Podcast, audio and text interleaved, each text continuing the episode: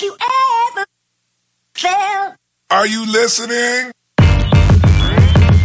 Damn. Welcome in to another episode of the Rantings of a Fantasy Football Fanatic. I am your host, Jesse Moeller, a k a. J Moeller oh five. This week, I wasn't sure where to go with content. I had a few ideas, a couple brainstorm stuff came to me, but I couldn't really pick a topic. So I posted a question on Twitter where I was referencing, all rookies are all the rage. What's a topic in Dynasty you believe needs more attention? And I got a bunch of good responses that I want to build a few episodes around, but one in particular that caught my attention. At Two Fat Guys F F on Twitter said, building a roster that is a consistent winner. And this is something a lot of people struggle with, as teams will go all in. And I mean, by all in, they will build their roster with all post-Apex veterans. Well, you'll have lineups of DeVonte Adams, Terry McLaurin, Cooper Kupp, Derrick Henry, Russell Wilson, all these older players. And they have, they don't have the depth, don't have the rookie picks. So literally those rosters are what we call hanging on a cliff, because at some point the production crumbles, and when that happens, the value erodes, and you have this roster you can't do anything with. So to avoid that and build a consistent winner, I kind of wanted to go over a few things that of how I they frame these teams in Dynasty Leagues. And realistically, it shouldn't change how you're building your team. You should always carry this mindset or this approach where it's about accruing value and or accruing production. And this could be in a rebuild, or if you're running it back for a championship. The tenets or the core beliefs that you have for the dynasty building, it doesn't change. And the first thing I wanted to hit on, that's timing is everything. Now, this doesn't apply just to fantasy football. This applies to life, where you have that one moment, right? You were in the perfect situation at the exact right time, where say you met your partner for life, right? Or you ran into a friend you haven't seen in fifteen years. Like, you can have these moments in life that seem so random, but for some reason they worked out exactly for you. And this very much applies to Dynasty. You need to be able to see the issues and jump on that. And what I mean by that is, for instance, let's bring up Lamar Jackson, right? And his situation with, with Baltimore, where it's unknown and he technically doesn't have a contract, right? And his value has depreciated in the offseason. So you go in and you go get yourself Lamar Jackson at a discount. Or maybe it's a Cooper Kupp. Somebody's worried about his ankle or the fact that Matthew Stafford, you know, might be retiring. These are the, the keys you can take and use them to make your team better. Or, for instance, you can take one of your older players. Maybe somebody really values Saquon Barkley, right? And they give you a deal well above market value. You take that deal and you run with it. It's literally um, a method you should take throughout and basically apply that twenty-four seven, three sixty-five. For instance, this could apply to someone devaluing rookie picks where they don't believe Bijan is the consensus one oh one. Maybe they're trying to trade back because they view the one oh one close to the one oh four, right? You take advantage of that. Um, it's it's not just about value or youth. It's it's those two things, and it's production. It should be one of those three things. Either your team should be accruing value, and that could just be perceived value, which we'll hit on in a minute, which usually is attached to youth because dynasty managers boost up young players that aren't necess- necessarily producers. Now, I'm not talking about the Justin Jeffersons or the Jamar Chases. Those guys actually give you league-winning production along with being very young. I'm talking about more of the Travis Etiennes, the Kenneth Walker, the Tee Higgins, the Jamison Williams, the T J Hawkinson. These players, they all hold top fifty dynasty values in one Q B leagues, and in Superflex leagues, all top seventy values, right? It's what I call the allure of youth in Dynasty. Players that chase after the youth, but it doesn't give you the impact, impact production. And that applies to so many actual individual players in Dynasty, right? Or on the flip side, you have these older vets who aren't giving you difference-making production, but they still hold name cachet. Someone such as Terry McLaurin, and we have another wide receiver named D J Moore who is approaching that territory. He's a few years younger, so he gets a little bit more leeway because he's younger. Realistically, it's the same issue, right? Neither one is making a massive impact onto your lineup. Now, it could happen this year where we all know they're very good wide receivers in the N F L. They're two of the better wide receivers in the N F L. But for one reason or another, they're not giving you that production.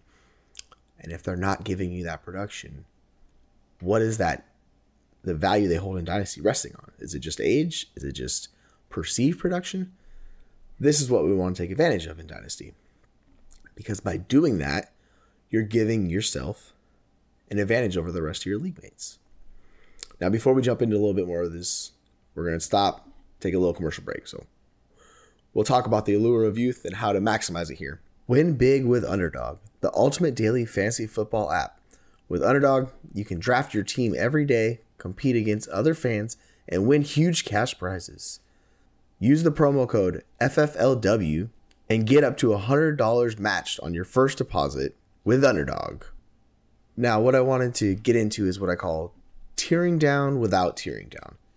And that sounds like a catchy phrase. It is. It's it's pretty simple when you get down to it. You're taking the perception of tearing down and using it to your advantage. Let's backtrack a little bit and talk about why tier rankings are so important and how you're able to take advantage of tier rankings with this, right? So, for instance, let's say you rank your top twenty-four wide receivers in Dynasty, right? And you have the tier cutoffs where, say, you have your top five, there's a cutoff. You have your top twelve, there's a cutoff. Your, your arbitrary cutoffs, whatever your cutoffs are going to be, right? But in this scenario, you have D K Metcalf. How much would it take you to drop down from D K Metcalf in Dynasty, who's a consensus top twelve wide receiver, to Hollywood Brown, who's a consensus top thirty wide receiver, right? Using the two who have almost identical production the last two years on a points per game basis. We look at D K Metcalf, his twenty twenty-one season, he averaged fourteen point four points per game. His twenty twenty-two season, he averaged thirteen point three. Now let's go to Hollywood Brown. His twenty twenty-one season, he averaged fourteen point one points per game. His twenty twenty-two season, he averaged thirteen point oh points per game. So realistically, where there is a massive difference is their perceived dynasty values. So how do you use that to your advantage? You take D K Metcalf, you trade him for Hollywood Brown, and you get a sizable addition in the deal, right? Realistically, you could trade D K, give up a two, let's just say it's a middling two. You could get Hollywood Brown and get a mid one back in return, right?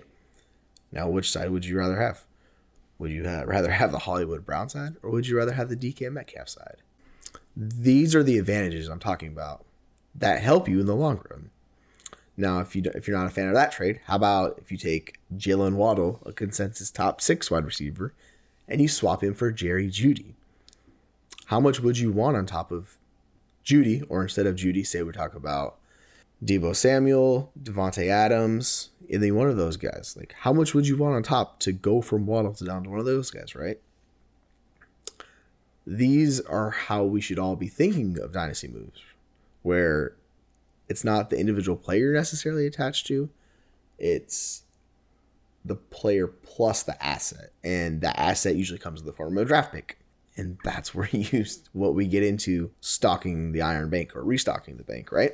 You obviously don't want to go down to a player of the tier of Gabe Davis or Jacoby Myers. I love myself some Jacoby Myers, but he's very much capped from a ceiling perspective.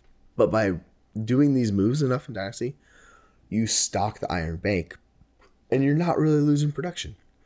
Realistically, how much points per game difference is going to be between Jerry Jeudy and Jalen Waddle this year? Realistically, maybe like one or two, right? But what you're getting is you're getting future ones added to your roster that you can liquidate in so many ways. And these are how you build these consistent winners in Dynasty, where you don't rebuild, you never rebuild, you retool. And if you just you just constantly do that, where you take the hot player, whichever the player that has massive value in your league, right?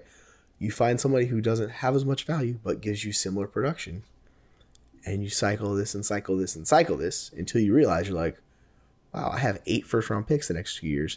I have a bunch of seconds, and I have a team that doesn't look that different, right? And this would be, for instance, you can do the small the small value gains in similar tiers where it's like a Treylon Burks or Christian Watson. Christian Watson's a hot name, but realistically, they're in the same tier of players. So this is what you need to constantly be doing. And yeah, this is more a volume trader approach if it's where it's within the same tier, where it's really close players, right?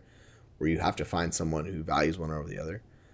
But if you go stretch the tiers out farther and farther, push the limits out, the rewards get bigger and the value gains get bigger. But this is up to you as the manager to determine where those tiers are, right? Jacob Sanderson had actually a really good post about a week ago on this where where he listed the points per game, the expected points per game, the targets, the target share, air yards, and the age. And they were very similar. The names were hidden, but the age was massively different. But these are the kind of moves you can consistently make over and over and over where you may be giving up some years of youth, but you're absolutely stocking picks for days. And this is how you win in Dynasty. These are the um, these are where the advantages lie, right? Are you looking to play to win? Join the P two W Patreon, and for five dollars a month, get everything you need for Dynasty. We're talking about rankings, trading charts, strategy, buy sells, player profilers, data, rookie profilers, and specific podcast drops. Use the promo code Moeller when joining the P two W Patreon, and I will help you draft a team of your choosing. No matter the league, no matter the qualifications, I will help you to draft that team. So all that for just five dollars a month. That's a cup of coffee. That's all it is. So join the P two W Patreon and use the promo code Moeller. And what do you say? Are you ready to win? For instance, Elijah Moore is worth almost the same in Dynasty as Keenan Allen. Is Elijah Moore going to outscore Keenan Allen this year? No, absolutely not. What he's going to give you is many years down the road, hopefully good production, but realistically, like not difference-making production like Keenan Allen would give you. So these are the kind of moves you have to determine where to make, right? And if you, for instance, if you are looking to make a move for a contender, that's a totally legit move. I would be one hundred percent fine with that. Or, you know, like any one of these old guys that produce. So it's Tyler Lockett, the Keenan Allen, those types, right? Who don't hold value, but they just give you production. And if you have these guys, enough draft capital and young players on your team, it's okay to make moves like that.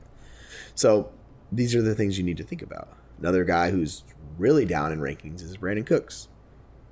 You could get him for a random two, no problem, right? And if you stockpile these picks, you can do that. Now, Cooks isn't going to be a difference-making producer. We're not talking anything like that. But these are the type of moves. For instance, what about Jonathan Taylor? He holds significant value. All these guys. Every one of these guys should be tradable at a certain price point. You need to determine what that price point is and take advantage of it. If people need it, constantly churn it out and treat these players like assets because that's realistically what they are. I know we, we love a few of these players. I love Chris, Christian McCaffrey. But I moved him this this offseason for a package of Greg Dulcich, Drake London, a f- and a future first. It was Christian McCaffrey and a third. Now, my team was very much win now, so I needed some draft picks and I needed to replenish. And that one could hurt because the production is going to be less. That was a riskier move, but realistically, my team was still good enough. I still have Tyreek Hill. I have Saquon Barkley. I have all of these old producers still on my team. So getting rid of one or two of those guys and holding onto a couple and recycling in the youth, that's the way to go. Now I stocked another pick, a couple of good young players where we can make moves with those guys, and they're easier to trade. They're, e- they're easier assets to trade in Dynasty. And this is what realistically the strategy should do and how you consistently churn out that winner in Dynasty. You can go the long way with it and really take on the risk of youth. So don't be afraid to constantly churn all those guys. If you get the right price and the right deal, you take it and you move on and you keep recycling and reshuffling where you end up with a nice balance of you got some youth, you got impact veteran producers, you got a ton of draft capital, and that's how we just work our way towards having some of the better teams in the league. And you're giving yourself the best chance to win each year. So that's what it's all about, because in Dynasty, it should be about winning. Now, I know people could take the one-year punt. That's a great strategy. You can do that. But this strategy is tried and true, and it works, where you don't necessarily have to do the one-year punt. So that's really up to you. Both are great strategies. It's just I like this one as well. So keep this in mind. If you have a roster that you're unsure how to keep it continually competitive, right? Where, say, you're a middling team, which is never where you want to be in Dynasty, right? But that's it. That's it where you are. Take some of these principles, apply it to your team, see if it helps you, not in the short term, but also the long term. And you'll see over the course of time, you're like, this roster's looking better. My draft capital bank is looking better, quote unquote, the iron bank, right? And I've built a competitive winner year in and year out for the last five years. So try that out and let me know what you think. Um, I wanted to thank you once again for stopping in to the Ranties of Fantasy Football Fanatic. I'm your host, Jesse Moeller, a k a. J Moeller oh five. Check me out on all the, the social media platforms. Anyways, take care. We'll be checking in later this week. Are you listening? Damn. Uh.